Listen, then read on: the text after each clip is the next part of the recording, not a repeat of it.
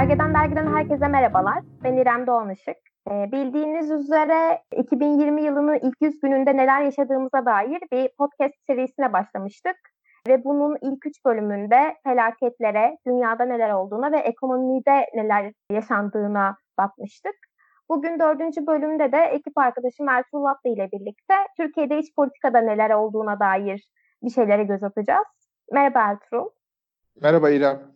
İstersen kısaca bugün neler konuşacağımızdan bahsedelim, sonra geçelim. Evet, evet. Bugün gündemimizde iç politika var. İç politika tabii ana başlığımız.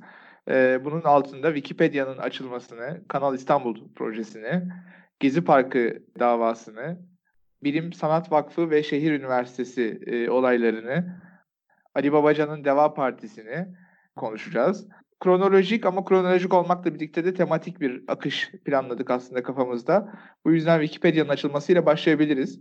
Ee, uzun süredir Wikipedia kapalıydı. 2017 yılında zannediyorum. Bilgi İletişim Teknolojileri e, Kurumu tarafından erişim engellenmişti Wikipedia'ya.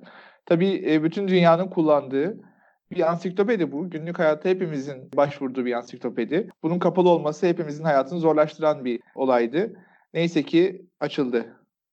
Wikipedia ile ilgili şöyle bir şey var. Normalde hani, üniversiteye geçtiği zaman insan araştırma yapmayı o zaman öğreniyor. Yani benim kendimden gözlemlediğim bu o zamana kadar hiç araştırma yapmamışım gibi hissetmiştim üniversitede yaptığım ödevleri yaparken. Ve orada da en büyük şey hocaların beklentisi lütfen Wikipedia bilgileriyle gelmeyin. E, doğru düzgün kaynaklar bulundur mesela. Hani böyle karşılanan bir e, Wikipedia var belki evet ama bir taraftan da bir tık uzağımızda ve herkesin erişiminde olan, herkesin yazabildiği de aynı şekilde böyle içeriklerin e, sunulduğu bir platformdu. E, o yüzden de ve uluslararası bir platform olduğu için de değerliydi. Neden kapatıldığına ilişkin çok kısa değinelim istersen. E, çünkü evet bunu... yani bunu da hatırlayamıyoruz. O kadar zaman oldu ki Wikipedia neden kapanmıştı yani? Hangi anlamlı karar 3 yıl boyunca Wikipedia'nın kapalı olmasını açıklayabilir? Evet, bu konuda bir de kafalar da karışık. Bazen insanlar konuşurken şeyi duyuyorum. İşte Atatürk'le ilgili bir şey mi vardı yani? Bir şeyler böyle kafa, hani hatırlanmıyor gerçekten asıl nedeni. Şöyle bir şey olmuştu. İngilizce Wikipedia'da Suriye iç savaşı ile ilgili bir başlık vardı ve orada da Türkiye için state sponsored terörizm ifadesi geçiyordu. Yani devlet destekli terör aslında. Burada da IŞİD ve El-Kaide'ye yardım etmekle anılıyordu Türkiye. Ee, bunun da işte terör vesaire böyle bağlantılar dile getirdiği için Türkiye tarafından Wikipedia'ya erişim engeli getirilmişti. Daha sonrasında tabii bu ahime falan da gitti. Wikipedia'nın avukatları bunu ahime taşımışlardı. En sonunda Aralık 2019'da Anayasa Mahkemesi e, ifade özgürlüğünün ihlal edildiğine karar vermişti ve Wikipedia 15 Ocak 2020'de tekrar erişime açıldı Türkiye'de. Evet, e, ikinci başlığımız Kanal İstanbul'du. Kanal İstanbul hakkında senin bir e, röportaj girişimin olmuştu İrem. Gergedan dergiye söz vermiştin. bir şeyler Böyle. bir şeyler yazılacaktı. Ee, evet. Oradan oradan yani, başlayabiliriz. Şimdi Kanal İstanbul için de aslında bu proje neydi, ne zaman çıktı, neden hayatımızda gibi sorular sorduğumuzda ilk önce 2011 yılında çılgın proje olarak e, duyurulduğunu hatırlıyoruz biz. Bundan birkaç yıl sonra 2016'da imara açıldı o bölge. Mera kanunu değiştirildi vesaire. Yani böyle adım adım aslında projeye doğru giden bir süreç yaşadık. Ve en sonunda 2018'de güzergahı açıklanmıştı. Bu güzergahta Küçükçekmece Gölü'nden başlıyor. Sazlıdere Barajı'ndan geçiyor ve Terkos'un doğusunda da bitiyor aslında. Karadeniz'e dökülüyor yani kısacası. Peki olaylar nasıl gelişmişti? ÇED raporuna itiraz süreci başlatılmıştı hatırlarsan e, Aralık ayı sonunda. Yaklaşık evet. bir 10 gün kadar itiraz süreci tanınmıştı. Ve İstanbullular başta olmak üzere Türkiye'nin birçok yerinden insanlar Çevre Bakanlığı'nın e, il müdürlüklerine bu itirazlarını yapabiliyorlardı. İnternet üzerinden de yapılıyordu. Bayağı da bir imza toplanmıştı aslında. İtiraz dilekçesi toplanmıştı. İstanbul'da bu süreçte birçok böyle insan zinciri de oluşturuldu. Farklı yerlerde, farklı zamanlarda. Bu Yakanalya İstanbul Koordinasyonu'nun öncülüğünde etkinlikler de yapıldı, eylemler de düzenlendi. Aslında biz burada birazcık şey gördük. Kanal İstanbul projesinde gerçekten bu arada İstanbul'da da süreç çok net ilerledi. Yani metroya girdiğinizde bütün o Modio TV'de ya Kanal ya İstanbul sürekli bu dönüyordu. İmamoğlu şehri bu anlamda bence çok e, başarılı kullandı. Billboardlardan işte bu e, otobüslerdeki, metrolardaki ekranlara kadar İstanbul halkını Kanal İstanbul projesiyle ilgili bayağı iyi bilgilendirdiğini gözlemledik. Ee, Öyle mi? Ama, Aa, ilginç. Bundan haberim yoktu. Hatta şöyle söyleyeyim ya ben gerçekten e, hani bu hem 15 Temmuz sürecinde hem de seçim arifesinde 31 Mart sürecinde bu billboardların ne kadar aktif kullanıldığını hatırlarsın. O dönemler sen de İstanbul'da yaşıyordun bunun tam tersi ellere geçtiğinde yani muhalefete geçtiğinde bu güç nasıl kullanılabildiğini ben gördüm İstanbul'da. O yüzden de aslında benim kent çalışmalarına olan ilgimi de biraz bu arttırdı diyebilirim.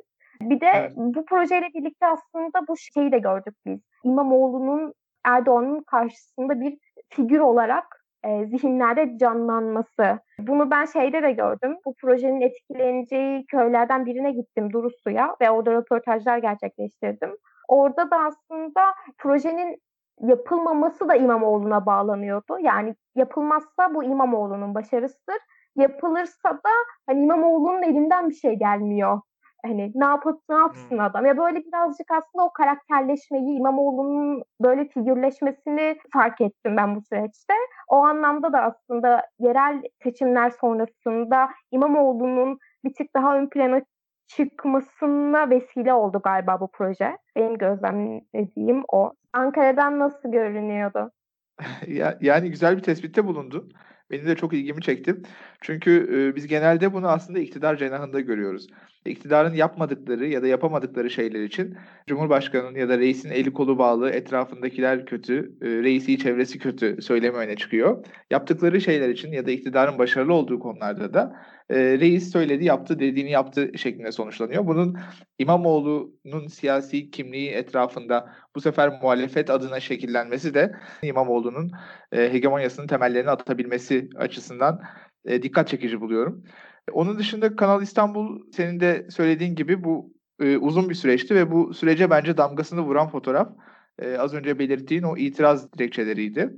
Binlerce İstanbullu, genç yaşlı, özellikle belli bir yaş grubunun üzerindekiler dikkat çekiyordu. Çevre ve Şehircilik Bakanlığı'nın İstanbul İl Müdürlüğü'ne giderek itirazlarını belirttiler. Yani insanlar bir şekilde kendi kentlerine, kendi çevrelerine, doğalarına sahip çıkabilmek için, haklarına sahip çıkabilmek için hayatlarından büyük fedakarlıklar yaparak bir siyasi katılım örneği gösterdiler ve yağmurda, e, soğukta saatlerce beklemek pahasına bu itiraz sürecine katıldılar. Bence bu çok anlamlıydı ve Türkiye için, Cumhuriyet için çok güzel bir fotoğraftı. Ama tabii şöyle bir şey de var. Mart ayının sonunda hatırlarsan maskeli adamlar bir ihale düzenlediler ve Kanal İstanbul'un ilk ihalesi yapıldı. Etkilenen bir bölgenin iki köprüsüyle ilgiliydi bu ihale. Hani küçük bir ihaleydi belki ama maskelerini takıp ihale yapmaktan da geri durmadılar. İlginç görüntüydü yani. Hatta ben de evet, bununla evet. ilgili şey okumuştum. Maskeyle imzalanan ilk ihale olabilir dünyada gibi. evet. Evet, genel olarak Kanal İstanbul süreci dediğin gibi hem kent hakkıyla çok örtüşmesi, İmamoğlu'nun figürleşmesi, ekonomik ayağı, uluslararası ayağı, Berat Albayrak'ın oradan arazi alması hep bunlarla gündeme geldi. Bakalım 2020 yılının son 100 gününde artık tekrar değerlendiririz belki bunu. Umarım değerlendirmemizi gerektirecek olumsuz gelişmeler olmaz. Peki şimdi e, Gezi davası var. Ya, Gezi davası aslında bir sürede devam eden e, bir dava hepimizin bildiği üzere. Yani 2020 yılında başlayan bir şey değil. Gezi davasında kimler vardı? Başta Osman Kavala var. Tutuklu yargılanıyordu çünkü. E, Yiğit Aksakoğlu, Mücella Yapıcı, Tayfun Kahraman gibi isimler ve e, bu isimlerin de içinde dahil olduğu 15 kişi tutuksuz yargılanıyordu. Hatırlarsan Aralık ayında e, Avrupa İnsan Hakları Mahkemesi Osman Kavala için derhal serbest bırakılmalı hükmünü vermişti. Bu hükme yanıt olarak da Türkiye'nin 10 Mart'a kadar e, bir yanıt vermesi gerekiyordu ahim kararından sonra. Tabii süreç sonrasında Türkiye'de çok karıştı. 10 Mart'a kadar neler neler oldu. Gezi davasındaki iddia ne? Bu insanlar neyle yargılandılar? Cebir ve şiddet kullanarak Türkiye Cumhuriyeti hükümetini ortadan kaldırmaya veya görevlerini yapmasını kısmen veya tamamen engellemeye teşebbüs. Buydu gerekçe, yargılanmalarının gerekçesi. Burada önemli bir şey Şubat ayında hatırlarsan Davutoğlu Gezi davasından çekilmişti. Ee, evet bu da dikkat çekici aslında. Ee, Ahmet Davutoğlu muhalefete geçmesiyle birlikte bu zamana kadar iktidardayken katıldığı bütün cürümlerden yavaş yavaş e, kendisini sıyırıyor diyebiliriz. E, bir yandan aslında e, hali hazırda muhalefete geçmiş ve kendi öz eleştirisini vermeye çalışan bir hareketi e, doğrudan burada topa koymak doğru değil. Çünkü e, bu davanın en azından bu son sürecin sorumluları apaçık belli. Şimdi kendi partilerini kurdukları için Babacan ve Davutoğlu ikisinin de ilginç bir şekilde yani ilginç midir bilmiyorum gerçi ama temel vurgusu ifade özgürlüğü, özgürlük böyle biraz daha liberal takılıyorlar. Davanın Şubat sonunda bir duruşması daha vardı ve bu duruşma sürpriz bir sonla bitti. Hem beraat kararı çıktı hem de Kavala tahliye edildi bu davada. Somut ve kesin delil bulunamadığı için beraat edildiler. E, tabii bu arada bu yurt dışında bulunan Can Dündar, Mehmet Ali Alabora, Ayşe Pınar Alabora gibi is- isimlerin davası da ayrıldı. Onlar onların davası devam ediyor. Ama az önce saydığımız isimler beraat ettiler. Evet yani çok tarihi bir gündü aslında. Senin de dediğin gibi beklenmedik bir sonuçtu. Gezi davasının avukatları da bunu ifade ettiler. Çünkü dava sürecinde olduğu gibi o duruşma gününde de mahkeme heyetinin e, özellikle sanıklara yönelik aşağılayıcı bir tavrı olduğu söyleniyor. Fakat ne olduysa o karar bir şekilde sanıkların tahliyesi yönünde çıktı. Şöyle yani zaten sadece Kavala tutuklu yargılanıyordu. Diğerlerine beraat verilirken Kavala'nın aynı zamanda tahliye edildi. 18 Şubat akşamı yani e, Kavala'nın tahliyesinin e, olması gerektiği gün, bu kararın verildiği gün akşam Kavala 15 Temmuz darbe girişimi soruşturması kapsamında tekrar gözaltına alındı. Bunun gerekçesi de anayasal düzeni bozmaya teşebbüsü. Yani Gezi'den yargılaması bitti, beraat aldı, tahliye edildi ama akşamına 15 Temmuz'dan tekrar gözaltına alındı. Ertesi gün Erdoğan grup toplantısında bir konuşma yaptı. Dedi ki bir manevra ile beraat ettirmeye kalktılar. Bu konuşmayı yaptıktan sonra bu beraat kararını veren 3 hakim hakkında inceleme başlatıldı 19 Şubat günü. Ardından da 19 Şubat akşamı Kavala 15 Temmuz darbe girişim dosyası kapsamında yeniden tutuklandı. Bu anayasal düzeni bozmaya teşebbüs çok iyi bir kılıf aslında her türlü siyasi dava için. 1970'lerde deniz gezmişleri idama götüren e, suç da buydu. Anayasal düzeni ortadan kaldırmaktı. İronik bir şekilde e, birilerini anayasal düzeni ortadan kaldırmakla itham edenler doğrudan anayasal düzeni değiştirme gücü ve yetkisine sahip olanlar oluyor. Şeyi hatırlar mısın? Anayasayı askıya kaldırdık cümlesini. Ben çok iyi hatırlıyorum. evet, evet, evet, doğru. 16 senesiydi ama yanlış hatırlıyor da olabilirim. Ve anayasa dersi alıyordum o yıl. Ee, o yüzden de yani askıya alınan bir anayasa var Türkiye'de. Yani böyle söylenen zamanında en azından. O yüzden de dediğin gibi çok ironik geliyor bana da e, tanımıyorum retoriği vardı bir dönem. Avrupa İnsan Hakları Mahkemesi bir karar verir, tanımıyorum denir. Anayasa Mahkemesi bir karar verir, tanımıyoruz karar denir. Bu da aslında biraz öyle bir şey. Kavala'ya son kez dönecek olursak, bu 15 Temmuz soruşturması kapsamında tekrar tutuklanmıştı ya. Sonrasında bu tutuklanmanın gerekçesi olarak şöyle bir şey ortaya çıktı. Ekim ayında Kavala bu davadan resen tahliye edilmiş aslında. Yani tahliye edildiği davadan tekrar tutuklanmış benim anladığım kadarıyla.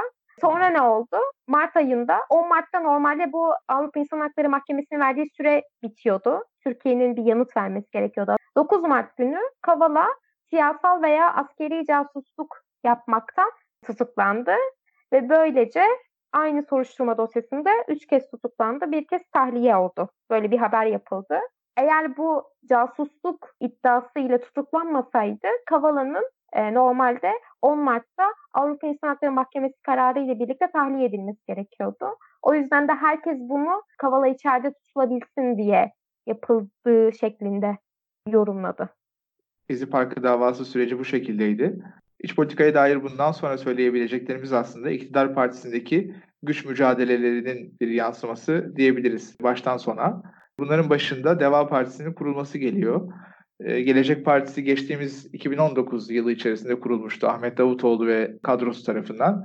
Deva Partisi ve Ali Babacan e, hareketi sürekli bir erteleme içerisindeydi. Ali Babacan işte bu hafta sonu ilan edebilir partiyi.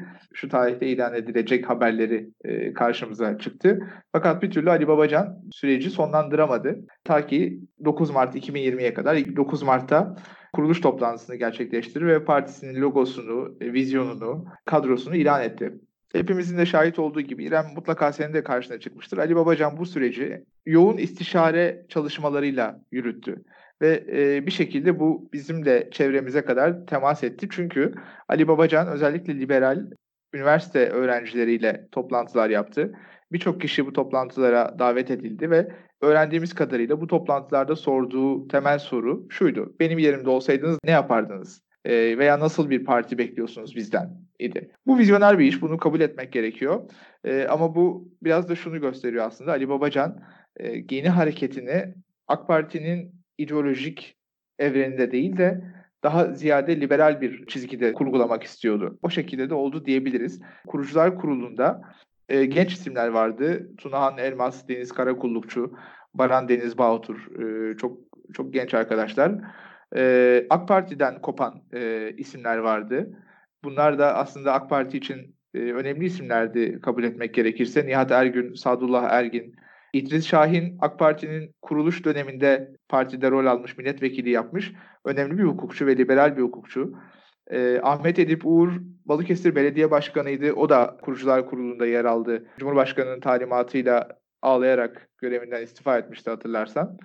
E, ve bir de üçüncü bir e, grup var. Yani birinci grubu ben liberal gençler, ikinci grubu AK Parti'den kopanlar olarak e, andım. Üçüncü grup aslında biraz daha karma bir grup. Türkiye'nin farklı kimliklerinden, farklı hareketlerinden bir liste. E, burada Ahmet Faruk Ünsal ismi dikkat çekici. E, hem muhafazakar camiaya hem de Kürt hareketine yakın bir isim. Son seçimlerde Saadet Partisi'nden aday olmuş. Daha önce AK Parti'de de milletvekili yapmıştı. Gülay Göktürk zaten Ali Babacan tarzı bir siyasi çizginin e, vazgeçilmez ismi olabilir. Deva Partisi bu şekilde bir giriş yaptı siyasi arenaya. Ama bilmiyorum katılır mısın? Ali Babacan bu e, liderliği ya da nasıl bir muhalefet partisi olabileceğini bir buçuk hatta iki aylık süreçte gösterebilmiş değil. Buna karşın ben e, Ahmet Davutoğlu'nu daha başarılı buluyorum. Ahmet Davutoğlu hem sosyal medyada hem de e, kendi parti örgütüyle yaptığı temaslarda bir şekilde kendisini gösterdi. Ahmet Davutoğlu'nun Ali Babacan'dan ayrıldığı şöyle bir nokta var. Davutoğlu'nun hareketinde ve kurucular kurulunda e, AK Parti'nin en önemli il başkanları vardı ve 15 Temmuz'da e, Fethullahçı darbe girişimine karşı direnen il başkanları vardı. Deva Partisi ise öyle değil. Deva Partisi AK Parti'nin ilk dönemine nostaljik bir e, söylemle yaklaşan ya da işte daha liberal gençlerle biraz daha daha genç işi bir şeyler yapmayı arayan bir parti. Ben de sana katılıyorum. Yani iki parti arasında aslında bu söylenen de bir şey. Ee, Davutoğlu'nun biraz daha muhafazakar kesime hitap ettiği, e, Babacan'ın ise daha liberal kesime, daha işte özgürlük temelli, daha ekonomi temelli gittiğine dair. Biraz önce söylediğin şey çok dikkatimi çekti. AKP'nin ilk zamanlarına nostaljik bakıyorlar dedin. Burada ben biraz Babacan'ın da böyle baktığını düşünüyorum. Çünkü Babacan'ın son 6-7 aylık süreçteki söylemlerine baktığın zaman hep şunu görüyorsun. İşte ben ekonomi bakanıyken, ben hazineden sorumluyken, işte biz geldiğimizde AKP hükümeti döneminde şöyleydi, işte şöyle yapmıştık. Ya böyle hep AK Parti döneminde kendi görevdeyken olan ve yaptığı şeylere referans vererek kendini ön plana çıkartmaya çalışıyor. Aslında bu birazcık şey yani sıfırdan başlıyoruz iddiasında değiller bence. Çünkü sürekli geçmişe bir referans verme ihtiyacı var. Sürekli işsizlik şöyleydi, şunu yaptı. Gerçekten çok spesifik bazı iddialar var. Ee, ben Aha. yaptığım işten dolayı da doğrudan takip etme şansım oldu. O anlamda birazcık orada da ayrışıyorlar bence. Bir de bana şey biraz ilginç geliyor. Sen de yine bahsettin. E, bu Deva Partisi'nin oluşum sürecinde hep gençlerle konuştular ve özellikle bazı üniversitelerden gençlerle daha çok konuştular. Yani biz bunu çevremizden de çok duyduk. İşte Evet, Bilkent evet. gibi, Boğaziçi gibi, Galatasaray gibi, belki ODTÜ gibi böyle hep birkaç üniversiteden özellikle hem bu üniversite öğrencileriyle hem de buradan mezunlarla kendi e, o çekirdek genç ekibini oluşturmaya çalıştı Babacan. Ve burada da bana e, nedense şey gibi geldi birazcık. Hatırlar mısın bilmiyorum. Yani çok alakasız aslında partiler ama e, HDP'nin barajı geçme süreci bu ondan sonra diye bir e, kampanya başlatmışlardı ve bunu üniversitelerde çok iyi örgütlemişlerdi. Ben e, hazırlıktaydım yani ilk senemde İstanbul'da hatırlıyorum. Hatta Demirtaş Boğaziçi Üniversitesi'ne gelmişti ve e, bir etkinlik düzenlenmişti. Orada böyle üniversite öğrencilerine işte bu barajla alakalı, %10 barajıyla ilgili konuşmalar yapılmıştı. Genel olarak kampanyada hep e, hani emanet oy nitelemesi vardı hatırlarsan. Oylarınızı emaneten bize verin, biz meclise girelim gibi. Aynı strateji değil kesinlikle. içeriği çok farklı tabii ki. Ama birazcık ben bu anlamda Türkiye'de direkt olarak gençleri özne alarak strateji uygulayan bir parti daha önce HDP olmuştu ve bunda da başarılı olmuştu. Ben HDP'nin meclise girmesinde üniversiteleri örgütlemesinin e, katkıda bulunduğunu düşünüyorum. Sanki böyle Babacan da biraz bunu yapmaya çalışıyor. Katılıyorum, katılıyorum. Bence de e, Babacan'ın böyle bir e, siyasi arayışı olabilir. Büyük zayıflığı bence biraz da şurada. Geçtiğimiz hafta Nevşin Mengü benzer bir yazı yazmıştı apolitik bir durumda şu an Babacan. Yani bir baby face var partinin yüzü ama e, politikası yok. Veya işte senin dediğin gibi hep AK Parti döneminde yapılanlara referansla söylenen teknik şeyler var, vaatler var. E, ekonomideki bir takım düzenlemeler, Merkez Bankası'na ilişkin söylemler. Gerçekten Ali Babacan bir teknokrat imajından çıkıp bir siyasi lider imajına girmeye şu an muhtaç gibi. E, az önce Ahmet Davutoğlu'na değinmiştik. Ahmet Davutoğlu'nun AK Parti'den ayrılmasıyla çok ilişkili bir konu var. Şehir Üniversitesi. Ee, bir özel, özel üniversitenin bir ülkenin gündeminde, Cumhurbaşkanı'nın, bakanlarının, muhalefet partilerinin gündemlerinde kapatılmakla, işte araziyi gasp etmekle vesaire itham edilmesi ilgi çekici aslında. Bunu pek dünyada örnekleri var mıdır bilmiyoruz. Bunun hukuki süreci çokça yazıldı, çizildi. Bunları tekrar edip uzatmayalım ama bu yıl içerisinde gözlemlediğimiz şu oldu. Ahmet Davutoğlu'nun muhalefete geçmesiyle birlikte e, Ahmet Davutoğlu'na yakın en azından düşünsel olarak aynı mahalleden sivil toplum ve akademi camiasına da bir siyasi baskı adım adım uygulandı. Önce şehir üniversitesine kayyum atandı. E, Marmara Üniversitesi'ne bağlanacağı söylendi. En sonunda da geçtiğimiz haftalarda kapatıldı şehir üniversitesi. Buna paralel bir de Bilim ve Sanat Vakfı vardı. Bu vakıf aslında muhafazakar düşünce açısından çok önemli bir vakıf. Dünden bugüne ortaya çıkmış değil, bir geleneği olan 90'lardan bugüne bir vakıf olduğunu söyleyebiliriz. Mustafa Özel bunun başkanlığını yapıyordu. Mustafa Özel de muhafazakar camia içerisinde entelektüel olarak sayılan isimlerden bir tanesidir. Hatta e, geçtiğimiz günlerde fark etti. İbrahim Kalın'ın ben Öteki ve Ötesi kitabının arkasında tanıtım e, yazısı var Mustafa Özel'in. Muhafazakar camianın merkezindeki vakıflardan, sivil toplum kuruluşlarından bir tanesiydi Bilim ve Sanat Vakfı. E, İsmail Kara buradaki çok saygın bir akademisyendi. İsmail Kara'yı Galatasaray Üniversitesi'nde biz siyaset bilimi kulübünde bir konferansta ağırlamıştık. İslamcı düşünce için Türkiye'de başvurulabilecek az sayıdaki isimden bir tanesi. Bunun açık bir siyasi manevra olduğu ortada ve iktidarın bölünmesinin bir e, küçük ayağı da burada gerçekleşti. Evet, bu iktidar içindeki bölünmeler bu ara çok sık konuşuluyor. Hem bu partilerin kurulmasıyla birlikte hem de bu iktidar ideolojisini kuran insanların şu an gördüğü muameleyle birlikte. Bir de biliyorsunuz zaten İçişleri Bakanı Soylu ile ilgili bazı iddialar var. Evet, bugün neler konuştuk? Ee, Wikipedia ile başladık. Kanal İstanbul'a değindik. Gezi Parkı tahliyelerini, Osman Kavala'nın tutuklanmasını tekrar. Bundan bahsettik. Ali Babacan'ın Deva Partisi'nden bahsettik. Ve en son Bilim ve Sanat Vakfı'na atanan kayyımı ve Şehir Üniversitesi'nin kapatılmasını konuştuk. Evet bitirdik galiba değil mi Ertuğ? Ee, evet güzel bir sohbet oldu. Ben kendi adıma teşekkür ederim. Ee, sürçülisan ettiysek affola demeyeceğim çünkü ettiysek sileriz onları. evet. o yüzden Bizi dinlediğiniz için teşekkür ederiz. Evet çok teşekkürler.